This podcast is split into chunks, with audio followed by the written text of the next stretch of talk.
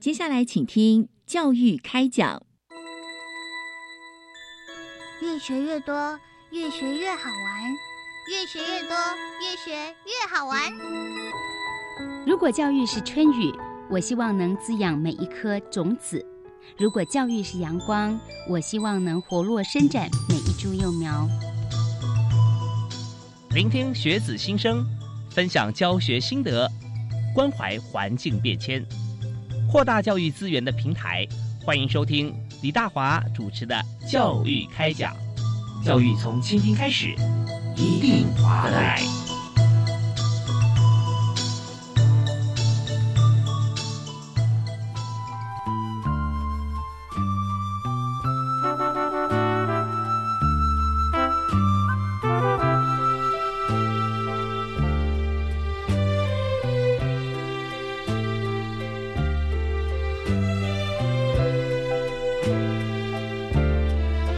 听众朋友，大家好！非常欢迎您锁定国立教育广播电台，收听今天教育开讲节目。我是李大华。那么夏天到了啊，其实，在游泳方面，台湾是一个非常好的一个地方。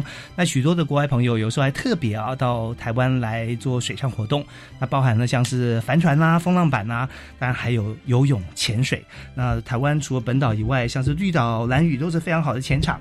那在今天呢，我们就要特别在这个夏天啊夏季的时候，跟大家来谈一下。玩水是非常好的啊，台湾得天独厚，但是安全更重要。那如果没有安全的话，其他一切免谈。那么今天所以谈这个话题呢，要请到专家来给我们来讲解啊。为你介绍的是由教育部体育署啊所推荐，国立高雄科技大学的丁国环丁教授啊，在我们现场。教授你好。哎，主持人好，所有的听众朋友大家好。看教授的这个肤色就觉得说你一定是 这个呃水域的专家啊，专家不敢了，但是真的很喜欢玩水，很喜欢玩水哈。对啊，玩水其实真的安全很重要，对不对？是的，啊，像有时候呃我们常呃看到，因为我以前在播新闻的时候啊，常在夏天的时候有很多欢乐的这个呃游乐园啊，各方面啊水上乐园都很好，但是常常就有时候会发生遗憾哈，而且每年都会有。像常报道，像是呃国中生啊，最多结伴去玩。是那在这个年纪的时候，对于海洋、对于水域，其实充满了这个呃憧憬、好奇跟开心。是，但是往往就是学溜冰一样，会开会起步，但是不会刹车。是，对，是的，是的。他会玩水，但是不见得他真的能够换气换得好，或者说呃看到朋友有点状况，自己就奋不顾身了哈。但是没有学过如何救人。啊，那也就造成憾事。所以在这边哈，首先我们先先想提提看，就是说，就您过去对于水域方面哈教育的这样子的一个观察哈，那呃，谈谈就是说，一般溺水大概是分哪几种情况容易发生？好，呃，根据过去的一些统计资料，我们呃以九十四年到一百零七年学生溺水的事件来看的话哈，其实大部分发生的季节都是在夏季。因为夏天天气热，是。玩水是每个人的天性，嗯，好，所以在炎热的环境之下，都会想要去泡泡水、消消暑，嗯嗯，甚至到溪流边冰凉的溪水，其实很消暑，所以这个时候就很容易会发生这种呃安全的这个这个溺水的这种危险啊，嗯嗯，那再就是说在季节上面，当然就是会在暑假或者是连假期间哦。放连假，那是。那另外有一个时段就是在断考，小朋友考试完很开心就放松了。哦，就会跑去海边或溪边玩水，对，庆祝一下，对，放松一下，对，好。那再来，那如果以周来看的话，他们都在周末，六日统计是最高的，嗯嗯，高峰期。那如果以当天的这个时段来看的话，都是在下午，因为通常从早上太阳一直晒晒到中午之后，已经很热了，嗯嗯，哦，所以。呃，在中午过后，大概两点到三点之间，哦，这个时段是统计发生这个溺水事件比较高峰的时段，需要清凉一下，需求度最高，就直接跳到水里面。对，那那我们如果就那个溺水者的基本的背景来看的话，哦，他年龄层大概都是国中生为主，哦，主持人您刚讲没有错，国中生是最多的。那再来的话，就是国小是占大概百分之二十五左右，嗯，国小。那接下来就是一般的大学生啊，还有一般的成年人这样子。OK，其实，在在这个大学生或成年人啊，他基本上对于这个游泳方面的一些技术技巧哈，已经有接受比较长时间的教育和磨练了。是是。那国小的话，其实是真的就是看到好玩就下去，也不知道怎么游啊，所以有时候容易发生危险。我自己就有这个例子，看到同学我好厉害啊，一个往下跳，那是在这个河边一个一个潭，那是在正大附近叫青潭哈。那我觉得自己好像已经。会游一些，但是在脚可以踩到底的地方，就我也想去。下去之后发觉有两步踩不到底了，踩不到底就紧张了，紧张了，当场哇就就好像沉下去，然后就眼睛闭起来，这样乱滑乱滑，就方向对了，滑到岸边 就回来了，回来还好。但是我想说，万一当时我方向错误，对不对？那同学还在哎，看看他好会装哦，这样。事实上我是真的没办法，对，没办法呼吸。对，所以主持人您刚提的这个没有错哈，因为有呃之前有曾经发生过案例，确实是呃国中生结伴去玩水，那他就跟同学开玩笑，他讲哎我假装溺水，然后一开始同伴信以为真就跳下去救他，就会发现哦原来你是开玩笑，哦狼来了对不对？对，第二次你又真的发生溺水了，同伴就不理他，想说这应该又在开玩笑，那就真的发生遗憾的事情，哇真的是很悲哀。那另外刚提到说呃国中生为什么会比？国小或者其他年龄层更容易发生溺水，嗯，很重要的原因是因为，呃，第一个就是国小阶段的时候，其实基本上是父母陪伴在身边，是，所以他的自主的行动力会没有那么强，嗯嗯。可是到了国中之后，他可以骑着脚踏车，或者是可能开始，呃，到高中可能就开始有，呃，高三可能就开始骑摩托车了嘛，嗯嗯。所以他们的移动能力是强的，对，所以他会脱离父母的一个，呃，是控管还是接呃范围内，目视的范围内嘛。所以他们就很容易结伴就跑去玩水，所以就会发生后面这些事情。对，真的有时候还有一些同才效应，或者说有些这个呃异性联谊啊，展现男士雄风啊，他在游泳啊，你不会好，我跳下去试试看，就一试。哇，真的，一失足千古恨啊！所以这些我们都是怎么样会发生的原因？现现在听众朋友，我们就对号入座一下，想想自己或者说身边的亲朋好友或自己的小孩，有没有是是在像这样子的年龄层哈，在国小高年级一直到这个上大学之前啊，那移动能力、交友状况、平常考试结束、暑假期间啊，那都要多加注意、留心啊。好，那另外马上我们要询问，就是说，如果真的发生的话，哈。那我们该怎么样预防？那这个很重要。是呃，其实这个预防的方式，其实教育部体育署哈每一年都有都有在宣导哦，就是我们常听到的救溺五步防溺十招。OK，好，那救溺五步大概就是我们所谓的教教生抛滑，好，就是当同伴发生溺水或。那我们该怎么去救援？那其他的防溺十步，大概就是我我像我的排列方式可能有一点不太一样，然后我把它我把它分为几个阶段来看，然后 OK，就是出门前，嗯嗯，我要去玩水，我已经有计划，我想要去玩水了。出门前你可能要做什么事情？嗯嗯，那在下水前你要做什么？嗯，好，那以及在水中玩的过程当中你要注意什么事情？是，那最后一个就是万一发生的时候你该怎么办？嗯，我把它分为这几个阶段。好那所以预防的方式，出门前大家最重要的是，我们要先看天后，有台风天或者是有没有强降雨，可能午后雷阵雨。这个现在的天象天气预报其实很准确了。强降雨哦，这是午后雷阵雨。通常我们讲的不只是这个午后或者阵雨，讲的还有个雷字哈。哦，雷哦，对，雷的话确实是真的马上离开水体。对，如果说你看，我记得多年前有一个这个高尔夫球场的案例，就是球杆铁杆一举起来，啪，刚好变成导电避雷针，对这个就是人体地。人体避雷针，嘿对，人体避雷针哈，其他旁边都没事啊，就他有事。那但是如果说水域的话，不用打到人体，只要打到水面上，导电就导电了。是是，所以这很重要。对，所以天后这个部分是我们出门前可以自己先先了解的。是，那下水前当然就是我们讲的自我评估了啦。你要评估说你是不是太过劳累啊？嗯嗯。啊，那你身体有没有一些伤口？嗯，因为。可能比如说玩海洋方面会有海洋弧菌，海洋弧菌啊，对对，伤口。有些朋友去游泳哈，就游游个泳，但因为海洋弧菌哈，他身上也没伤口，但是呢，他的眼睛、他的角膜因此而被海洋弧菌给吃掉，对，所以眼睛几近失明，是，所以这是很危险，这也划不来嘛。哈，我们本来是很快乐的事情哈，变成这样子。那还有一个就是说，你你身体的状况 O 不 OK？那还有一个就是你去的环境有没有救生员？哦，下水前要先看，那有没有一些告示牌？嗯哼，其实我们现在在海边有很多西边或海边，它都有告示牌，这边水深危险啊，禁止游泳啦，或者是这边没有救生人员的这一类的告示牌，其实蛮多的。可是其实我们自己可以想一下，我们去一个到一个海边或者是一个溪边或是秘境，看到瀑布很开心，你会去注意告示牌吗？其实大部分我想一般都会忽略掉这一块。对，好。所以这个部分倒倒是要特别注意。那再一个就是环境的评估这件事情了。嗯，因为我们台湾的呃以海域来讲的话，海边很多小波块啊，对对吧？哈，我们三角锥状的啊，是三角锥状的这种小波块，其实非常多。那它其实是还蛮危险的一个因子，潜在因子。哦，是因为浪打过来会吗？呃，它会有一个吸的效应，虹吸效应，因为它浪结构的关系，它有很多洞。那浪拍打过程，它在进退的过程会有一个吸力，会把人吸进去。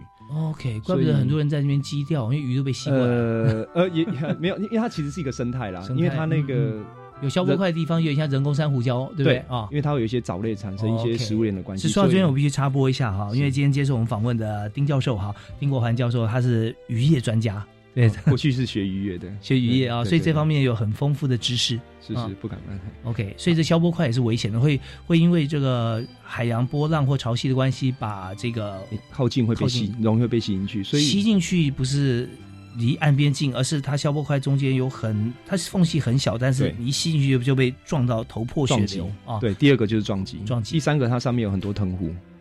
割伤哦，我们泡水泡久，皮肤很脆弱。对对对，你一摸可能就割伤了。没错啊，所以会有这一类的问题。所以过去有一些发生遗憾的事情的时候，一些救难团体他们在搜救，有时候就是会在那个缝隙中去找到大体啊。哎，对对，好。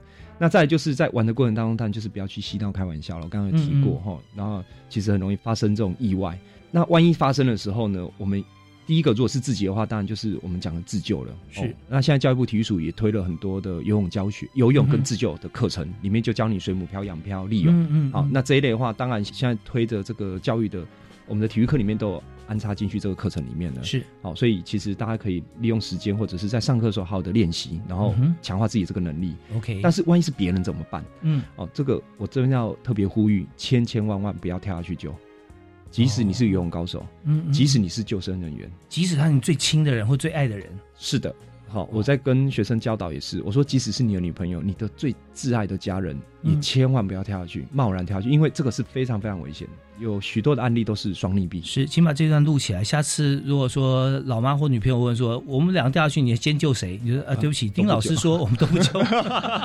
啊，那这个完蛋了，对，应该是说要救，但是不是自己跳下去救。OK，好，要借由一些媒介。嗯嗯，好，媒介哈，不要亲自去跟这些逆者发生碰触。所以，所以你刚刚讲到有五字诀，是不是？嘿，叫叫声抛，叫叫声抛滑，嘿，叫叫这是哪两个叫？哦，第一个叫是大声呼叫，嗯，那这边我要特别强调哈，呃，其实大声呼叫里面有很多诀窍在里面哦。好，比如说除了大声呼叫周围的人，嗯，哦，如果是学生呼叫周围的大人来帮忙之外，嗯，第二个第二个叫是打电话叫啊，打电话叫，是，那就是我们讲的一一九啊，一一八。好，这一类的电话一一八一一八是指海巡，海巡，因为它是最靠近海边。对啊，大家记住一一八。所以如果在西边要打一一八吗？那就不不打了，因为海巡队过不来。哎哎哎，他可能要跑到山上哈。是是。那事实上你打一八，他也会转接，嗯，那可能会比较慢哈。那直接一九一九零一九哈一零好一九是最直接了哈。消防主要是主责这一块。好，那所以这个，但是这个打电话过程有一个部分，我要在这边特别去呼吁哈。嗯。你当你打电话接通的第一步。因为通常人都很紧张哈，过去打通了，哎，我我这边发生溺水，赶快来救人，电话就挂掉了。哦，是那那接到的人，哎，请问你到底在哪边？嗯嗯，啊，状况是怎么样？都不知道，电话就挂掉了。对，有时候没办法回拨嘛，哈。好，对对，好，所以其实我这边要呼吁，第二个叫的时候，其实你电话打开，哈，要保持镇定，你要跟他讲清楚你是谁，你人在哪里，发生了什么事。是，那这些状况陈述完之后呢，电话不要挂掉。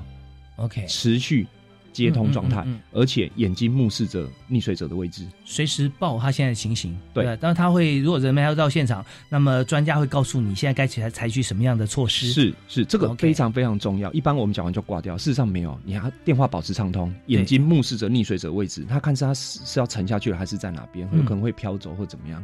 对对对，这很重要，所以非常重要。我们刚讲的第一步哈，叫当然是大声呼叫周围了哈。那第二步叫就是叫这个专线电话，打电话，打电话里面的第一项就是人事实地物啊。对，或者说五个 W 一个 H 都要有啊，你告诉大家嗯是谁，然后在哪里发生什么事，然后现在如何，然后几点钟发生的啊，现在持续怎么样，然后不要挂掉。那至于说这个声抛滑是什么，我们听段音乐回来之后，立刻再访问我们今天特别来宾啊，是呃在今天为我们谈这个水域安全的国立高雄科技大学的丁国环丁教授啊，我们休息一下，马上回来。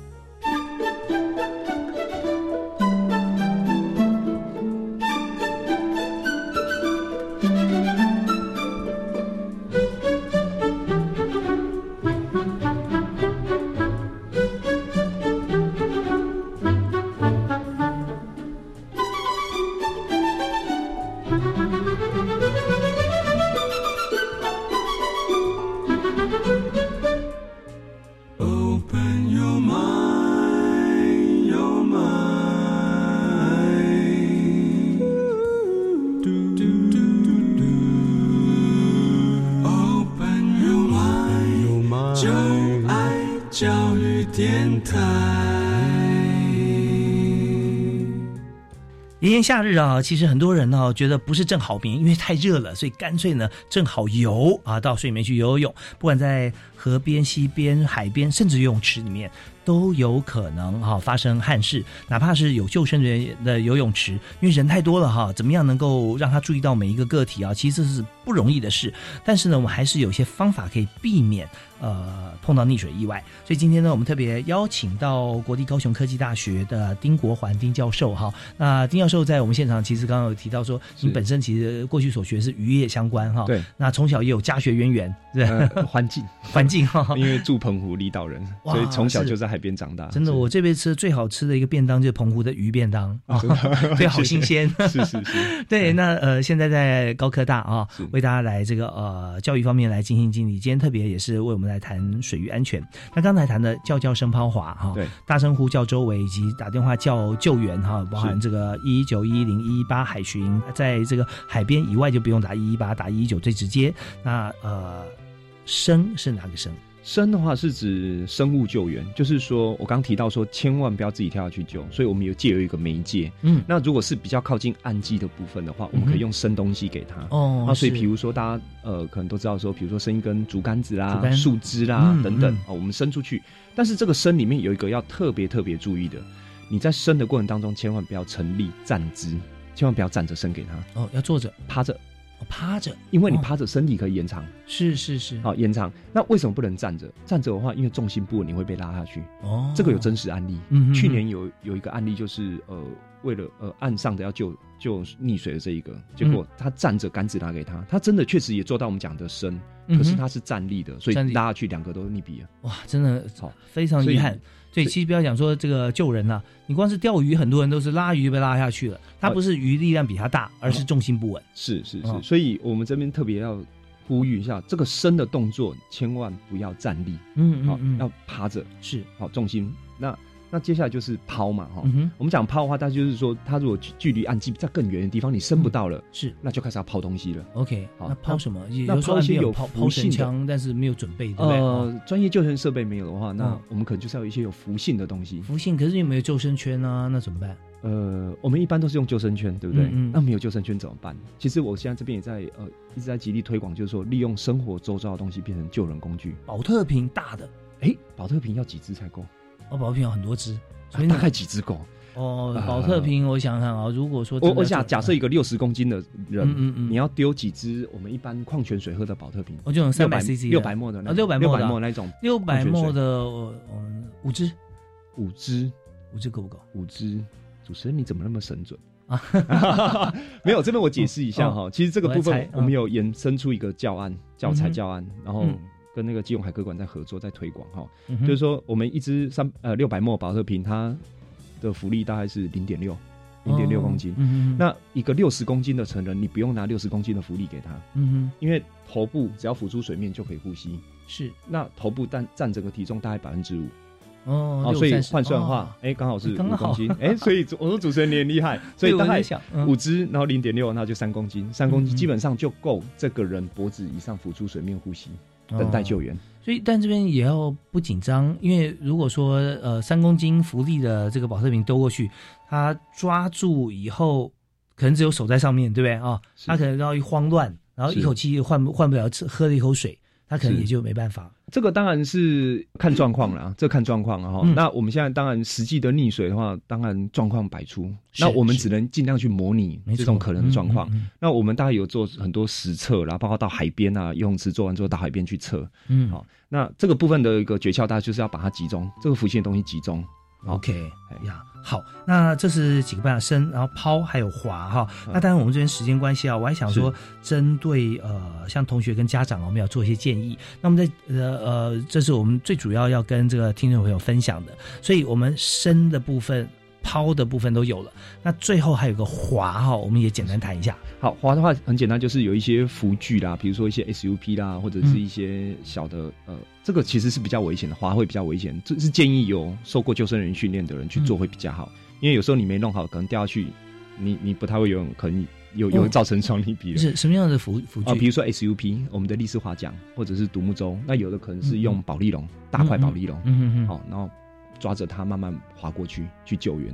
但是这个通常都是比较危险，对，抛不到的时候，那就真要人要有个浮具过去，然后一个浮具。所以这个东西，我们从刚前面讲的那个深、抛、滑这三个步骤，基本上是由近到远。哦，当时的设计你有发现到，是是是，它是由近到远。伸是手手只要拿物品、竹竿什么就可以伸到了。对，抛的话是你起码手的力量、手臂力量可以丢过去。那滑就是啊，再过去好远啊，好远，然后你要过去。当然，随着距离岸边越远，它的风险就越高了啦。对对对，OK，好，那这是几个重要的步骤。但我们最后一点时间哈，大概还有两三分钟，我们想谈一下，我们现在同学如果要要要去出去玩哈，而且就想说，我们都自己去哦，这次没有任何的爸妈陪同哦。好，那我们应该建议他什么？呃，这边我大概有几个建议哈。第一个就是说，其实小朋友会。那个国中生他们会自己跑去玩哈，通常都不会跟家人讲。是以我自己的案例，我在国中的时候，我也是自己偷跑去海边啊，啊，这个是很正常的。然后小小孩子绝对不敢讲，可是发生意外的时候怎么办？所以其实家长他呃，我觉得他可以，他可能要让小孩知道说，你要去哪边玩没关系，你一定要让我大人知道。嗯嗯，好，这是第一个。是，我建议大人说这个这个部分不要让小孩偷跑。那第二个，你会建议他去有救生人员的地方去玩。嗯哼，那有可能像现在有很多泳池。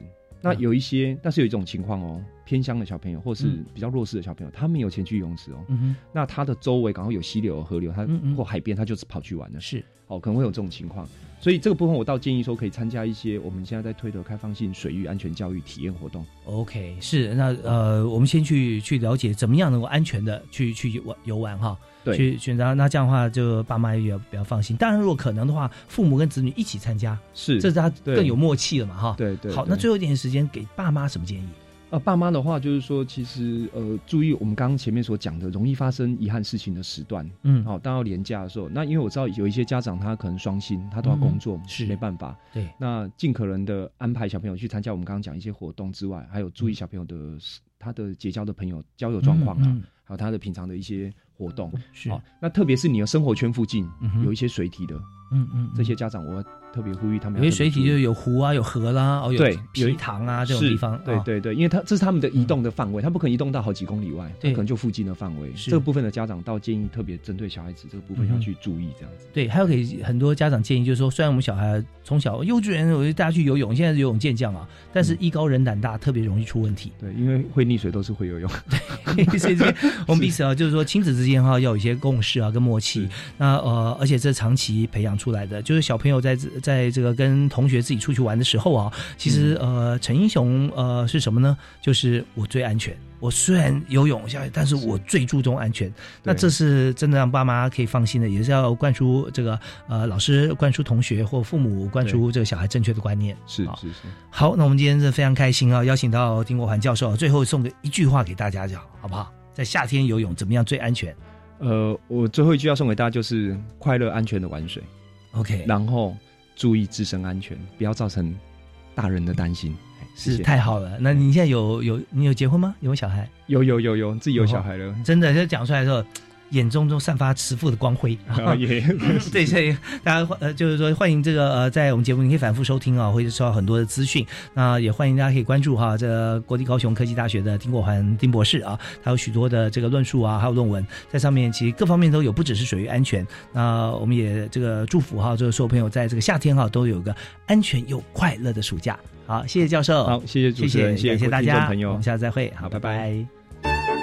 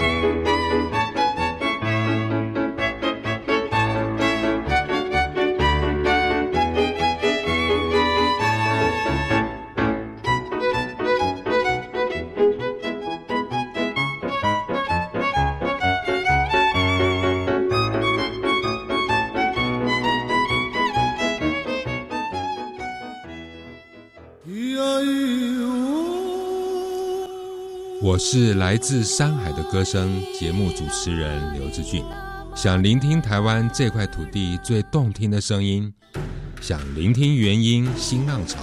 教育电台即日起于官网 Channel Plus 特别推出“唱出岛国原声”策展，邀请你和我们一起聆听来自原乡部落的美好。大嫂，听说大哥车祸，人还好吧？劳保补助的申请，我可以替你办，不用麻烦的啦。我上次去医院有认识一家专业的管理顾问公司，可以帮忙申请。哦，大嫂，那是劳农保黄牛，他们都是先假意帮忙申请，然后收取不合理的高额佣金哦。劳保局提醒您，劳保各项给付的请领手续简便，劳工朋友自己办理就可以了。有疑问可以直接打电话问劳保局，或到劳保局办事处查询哦。以上广告由劳动部劳工保险局提供。你戴耳机是在听英语吗？是啊，我觉得随时随地都可以学英语啊。难怪你的英语那么厉害。没错，生活中任何领域都是学习英语的好时机。走出教室与课本的框架，英语不再只是课堂上的语言，而是能在生活中学习及运用。更重要的是，学会尊重与欣赏不同的文化与民族，培养国际观。以上广告，教育部提供。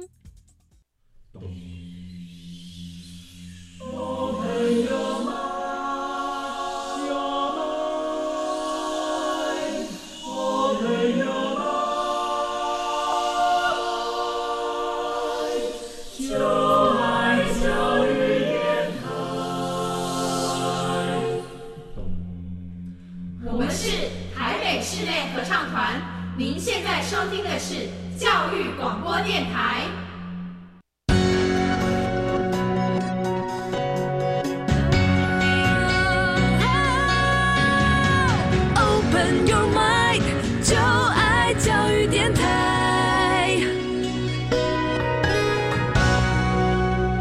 各位亲爱的听众朋友，大家晚安！非常欢迎您锁定国立教育广播电台，收听教育开讲，我是主持人李大华。那么今天和大家所分享的话题啊，就是台湾呃，不但要走出去，而且也要让世界走进来。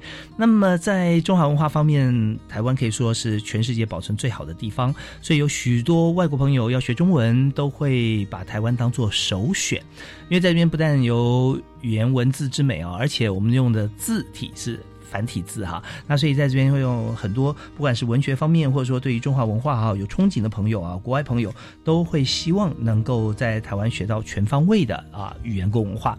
但是呢，我们也有另外一方面，就是台湾也有老师，那么在各大学里面，我们也有华语中心。那在华语中心呢，也培育了许多的师资，在全球各地啊去教授华语。那么在今天节目里面啊，我们特别针对啊，在呃。印度方面，我们来谈华语教学的经验。印度对我们来说是离我们不远，跟美国、加拿大比起来近多了，但是相对却是陌生的 啊。那这方面到底怎么样能够从啊台湾跟我们这个啊在一起哈长大环境里面长大的朋友啊，到了印度去，那么不但是要在那边呃生活，而且要教当地人啊华语和中华文化，那这方面真的。可是非常深入了。那今天就很开心邀请到两位老师。第一位为您介绍的是印度大学的华语教师彭凯云啊，彭老师你好。你好，各位观众大家好，各位听众大家好。听众现在都喜欢看直播，所以是观众。下次我们就直播给大家看哈。好，那第二位要为您介绍的是在印度大学的华语教师邹婉玉邹老师。主持人好，大家好，是非常欢迎两位。那么呃，刚才介绍的彭老师呢，是印度金德尔大学还有印度理工学院哈马德拉斯分校啊。那印度理工学院是国际知名的。哦，IIT 对不对啊？对，好像他们全部校区加总的学生啊，能够被录取啊，哇，那个几率非常低。对，是比哈佛大学还低，还低哈。对，有这样的记录。是，那我们知道说印度人口这么多哈，能够进入 IIT 印度理工学院啊，微乎其微。所以真的他们都很聪明，对。他们很用功。很用功，对学生上学生是非常用功。对，大家如果看过那个《三个傻瓜》这部电影啊，就知道 他当然是呃是以 IT 的这个光环为背景，对不对？对啊，对，就知道说里面教授啊都是非常的厉害啊。嗯，对，对，学生也是非常聪明啊。对，非常聪明。哦，所以在印度那来学华语的同学，有没有说是有哪具备哪些特质？学生的就是他的目标，他为什么要来学华语？他们的目标其实主要也是，呃，现在呃中国的这个势力其实也渐渐起来。那呃台湾其实跟中国他们都都很想了解，所以学生来上课的话呢，一方面是希望学会学会中文，嗯，那可以以后呢可以到台湾或者是到中国去看一看。那另外一方面呢，其实我觉得媒体这个力量很大，就他们会看呃电视剧啊这些的，然后他们就会觉得哎。可以学中文，然后听得懂他们在说什么，还有一些流行用语，那我们就觉得可以认识，呃，这这中华文化，觉得很有趣。是我们就要说，在一个动机里面要包含很多复合式的因素啊，比方说在剧集啊，行销全世界，现在看到陆剧很多啊，对不对啊？那台湾剧其实也有，但是呢，嗯，它并不足以让一个地区或国家的人去纷纷学华语。其实还有很重要，就是因为我们知道说。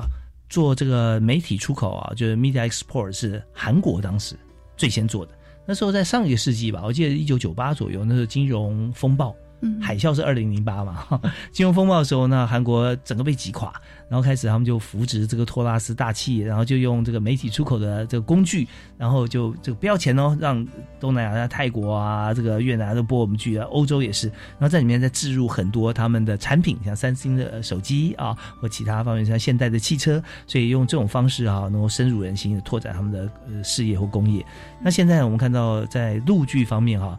呃，一样啊，但是它影响力更大了。它不是要你去购买，而是说，在这边有很多的工作机会，或者说，对不对？生意可以做，所以在那边又看剧，然后又可以让自己了解文化，然后进而有更多复合式的因素啊，能够让自己有收获。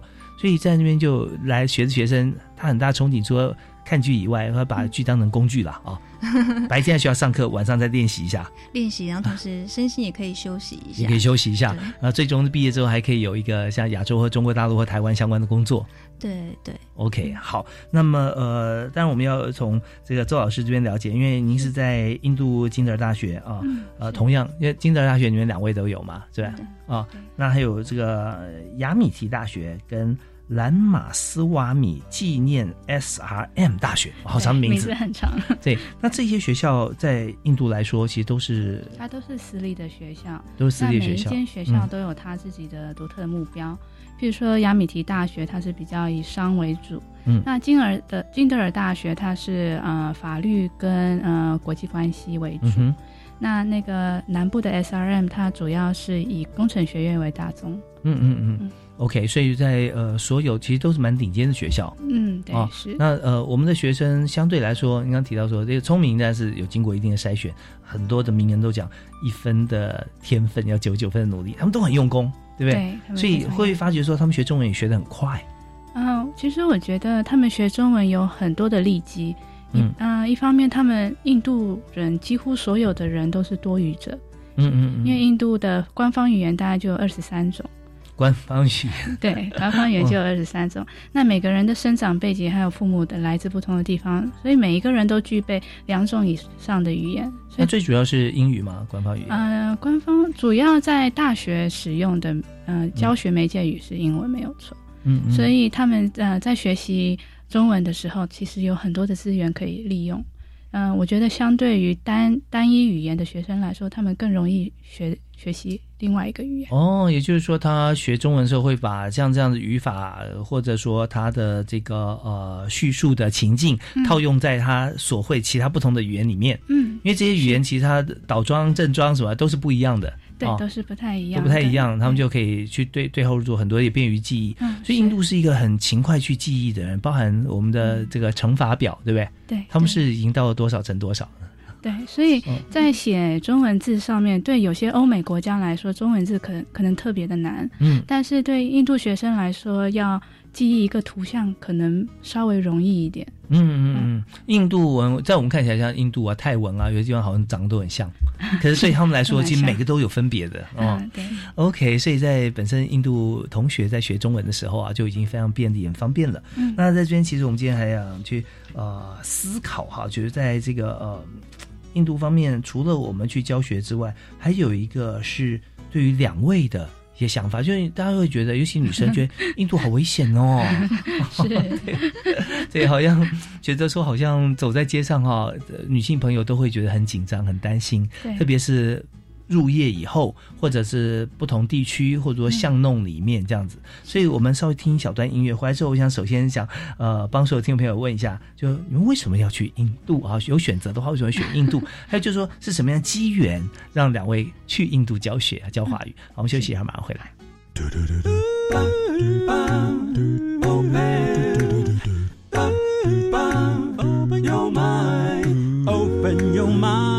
就爱教育电台。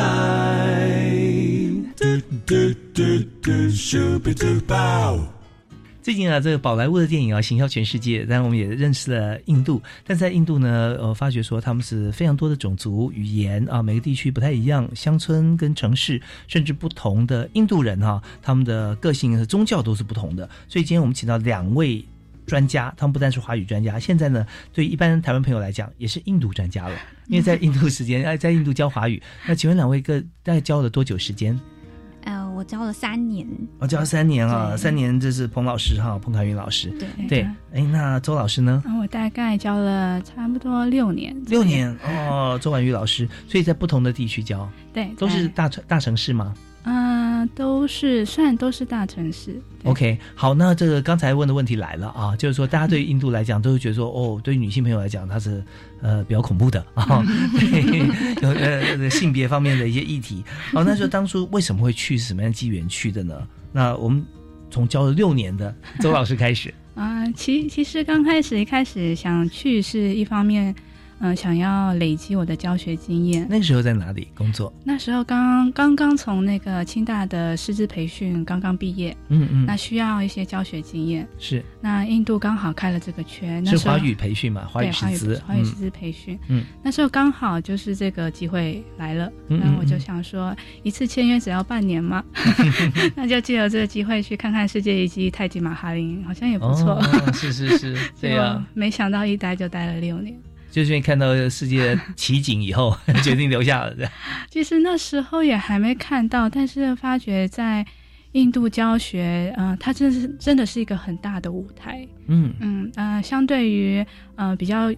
有系统的环境，它是一个开创性的。怎么讲呢？嗯，也就是你可以尝试不同的教学方法。那学生非常的热情。是，那你的同学的年龄层大概是分布怎么样？大概就是大大学生到嗯研究所的学生这样。OK，我们就在大学里面教课嘛，哈。对对对。OK，那这个华语中心成立呢，是我们的外管还是学术单位？那它是呃，我们教育部呃委托清华大学开设的台湾教育中心。OK，对，那后来呃改成台湾华语教育中心。是，对，所以那个时候是刚开始，刚成立，刚刚开始，六年前我们有这个政策，对不对？对，政策推出啊。好，那但。面对所有外界的质疑，我相信你已经变成一位呃印度社会的呃 申辩者，会不会？不敢不敢这么说。对，这这为什么会有这样子的一个好像制式的观念呢？哦，stereotype。那你自己亲眼所见哈是什么样子？我觉得呃一一方面是因为我们是老师，所以我们所待的环境大多数是相对安全，在校园里面。嗯哼，嗯，所以很尊师重道的。非常尊师重道，然后嗯，所以我们所处在的那个环境，嗯，可能跟商人或者是可能跟外交官看到的世界是不一样的。嗯，那我个人是从来没有遇过，嗯哼，呃，任何骚扰骚扰。呃，可能在北方的时候，嗯，会有，因为你长你你就是一个外国人，他们觉得你很特别，所以。呃，不管男女老少，都会把眼光投在你身上，是，对，然后都会就就是很惊讶讶异，就是说就就打量啊，因为他对他们来讲，其实东方人、亚洲人来说是很陌生的，嗯，有时候尤其是北方吗？是北方，嗯，尤其是大城市人口聚集比较外来人口比较多的地方，外来人口比较多，应该大家习以为常了，会不会？嗯，外来人口呃比较多的地方，像像是德里地区，嗯，它就会稍呃比较乱一点，因为。呃，它比较难管控这么多的人口。我们可以想象，呃，一个印印度的人口，它其实跟现在跟大陆相当了，但是它的呃整个土地只有大陆的三分之一，是，那也是台湾的九十倍。嗯哼，嗯，所以说它发生的不好的案件的那个几率，其实并不比台湾低，因为它人口多，所以它的案件数非常的多。那我不能说印度，嗯，是绝对安全的。嗯，我认为无论我们现在在哪一个国家，我们都必须要呃看好自己的安全。OK，但是现在六年多过后哈，已经慢慢淡忘当初的感觉。但是行不行？就 就是回溯一下哈，当初你刚到印度的时候，让你印象最深刻的事情。其实好多，说也说不完。当下会觉得非常的难受，但是过后的过后会把它当成一个笑话。是什么事？北方的话，可能是水用水的问题吧。嗯嗯，每天早上会有一车一车的水车来。然后给每一家的人送水，那即使是有钱人家，他们的水也是限制，呃，几点到几点，嗯，要把水漏到他们的水塔里。嗯哼，嗯，水塔有没有分大小？水塔，呃，它就要注满吗？还是一定的水量？它就是那个时段注满就没有。嗯嗯嗯，对。那如果你当天忘了去把那个那个开开启，那你的水塔就没水了。哦，是是是，就是用水是一个很大的问题，在北方，所以他们的基础建设是没没有很好。嗯哼，呃，一天大概停电大概要三四次。不定期，不定期，那所以所有的台湾带去的那个电器都坏了。哦 OK，那所以随时存档，对不对？你要打电脑，一定要，一定要 秒存，肯定要。所以电电脑、笔电的时候，电脑都可以设定的，多久存一次，对不对？对。OK，好，那这真的是水电，这完全是民生方面啊，印象，印就是说跟我们呃切身关系最密切的两件事情。那我们现在在台湾会觉得说，哦，用不完的水，便宜的电。哦，对，其实，在在印度，真的就我们就发觉说，台湾好幸福。嗯，好，哎，那另外一方面，我们想听听看这个彭老师的经验，让你印象最深刻的是。我印象最深刻，其实我会进入到华语界，是因为一开始我毕业之后呢，刚好有这个机缘，很幸运的就是可以到那个台湾教育中心。嗯，做行政的工作，所以其实那个时候周老师他人是在印度，然后我人是在台湾，就我们是互相合作，就是我去支援我们，我在台湾这边做行政支援他。嗯嗯。所以像刚刚他提到的那个电力的这个小故事啊，我还记得，就是有一次我们在开那个 Sky Meeting 的时候，就是谈一谈就发现，哎，周老师不见了，就是就是在然后然后。大概可能隔隔了十分钟以后吧，就是才联系得到他，就他就就才知道说哦，原来这是他们的电力。就刚才打个电话，你怎么了？这样我很紧张，在印度啊，这样。OK，是停电了。对对，那个时候感受的话就比较省，就电力呀、水的。还没去之前就感受到了。对，那去了之后呢？去了之后，其实我觉得印度它它虽然就是大家的观点会觉得那边很很大很多元，那遇到这些状况，其实一开始会觉得觉得有点烦，嗯，就是内心的当下的感受是觉得有点烦。可是其实转个念想，它其实会让我们可以学习着在这么快速的生活当中去停下来，去思考一下。所以某些时候他们的步调，特别在校园里面，它是比较缓慢的。我想每个人都多了很多耐心。怎么讲？因为你要等电来，你要等水来，你要等学生来，你要等行政的事务处理完，还要等行政人员喝完一杯一杯茶。一杯茶。哇，这让我想到那个《我的冠军女儿》里面有一幕哈，就是我不知道两位有没有看过那个电影？对啊，就是说他去要资源嘛，对，要预算，然后在一个体育会里面，对不对？然后 本身的那个呃那个主管啊，然后说哎呀吃个东西吧，吃个番茄吧，什么他送给他的，就后来发觉说他就是每天时间就这样过，然后到底有做多少行政事务，这当然是一个角色的描述啦，不代表印证系印度行政系统是这样，但是就发觉说你必须是等待一些事，你没有办法去改变它的啊这种感觉。那你刚刚提到说像水电，起码就是。没有办法改变的，对不对？那等学生来的话，学生他守时习惯好不好？这是一个文化的问题。他们印度人觉得跟你尊重的人说不是一个非常嗯不好的事情，很没有礼貌。哦，所以什么都做好，但是他不会做，有的时候对选择性，他就应下。他是为了尊重，给你面子，应下来了，但是不一定他能够达成。哦，所以人家就会觉得说，哦，印度人有的时候会讲话不算话，但事实上他的背后的真正意涵是我非常的尊重你。另一方面，可能他也比较善良，害怕伤害了，就是伤害我们之间的情谊。OK，所以我们就要在印度的时候，我们要有心理准备，就随时我们可能被伤害。他就算说好没问题的，我们也知道说他只是客气。啊，要有这个心里有个底，可能就换个方式这样，换个方式，OK，方式，所以我们就大家以礼相待的结果，就有时候事情可能就会没有办法很快速的会达成一个结果了啊。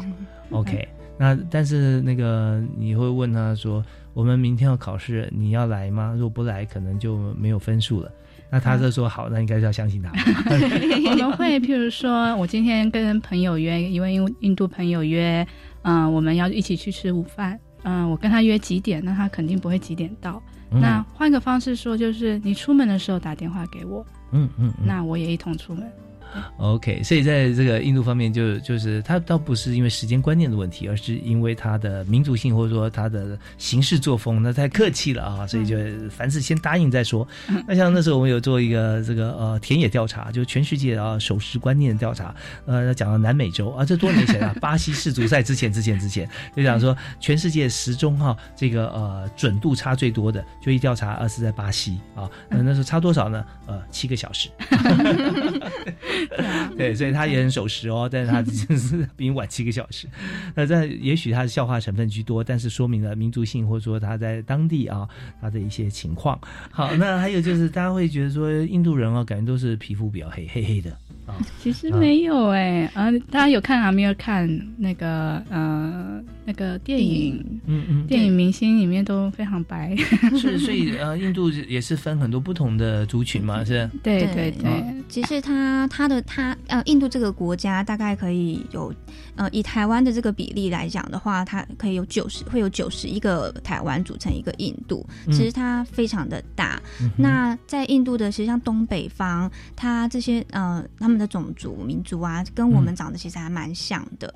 就外观上面的话，他跟我们还蛮像。那北方的话，他们其实人种是比较偏啊雅利安人，那皮肤肤色就比较白，然后比较像欧洲欧洲的那一方面的。那南部的话，他们就是比较，就大家印象当中就是看起来比较。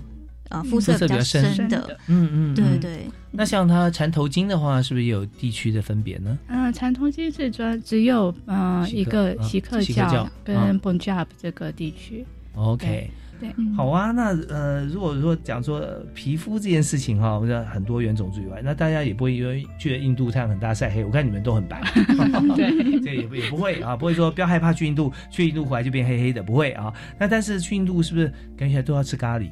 它的食物方面是怎么样？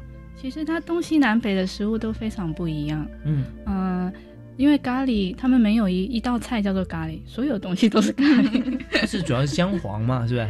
他们嗯，不只是姜黄油。啊，其实我大概花了两年的时间才能够体会他们食物的美味哦。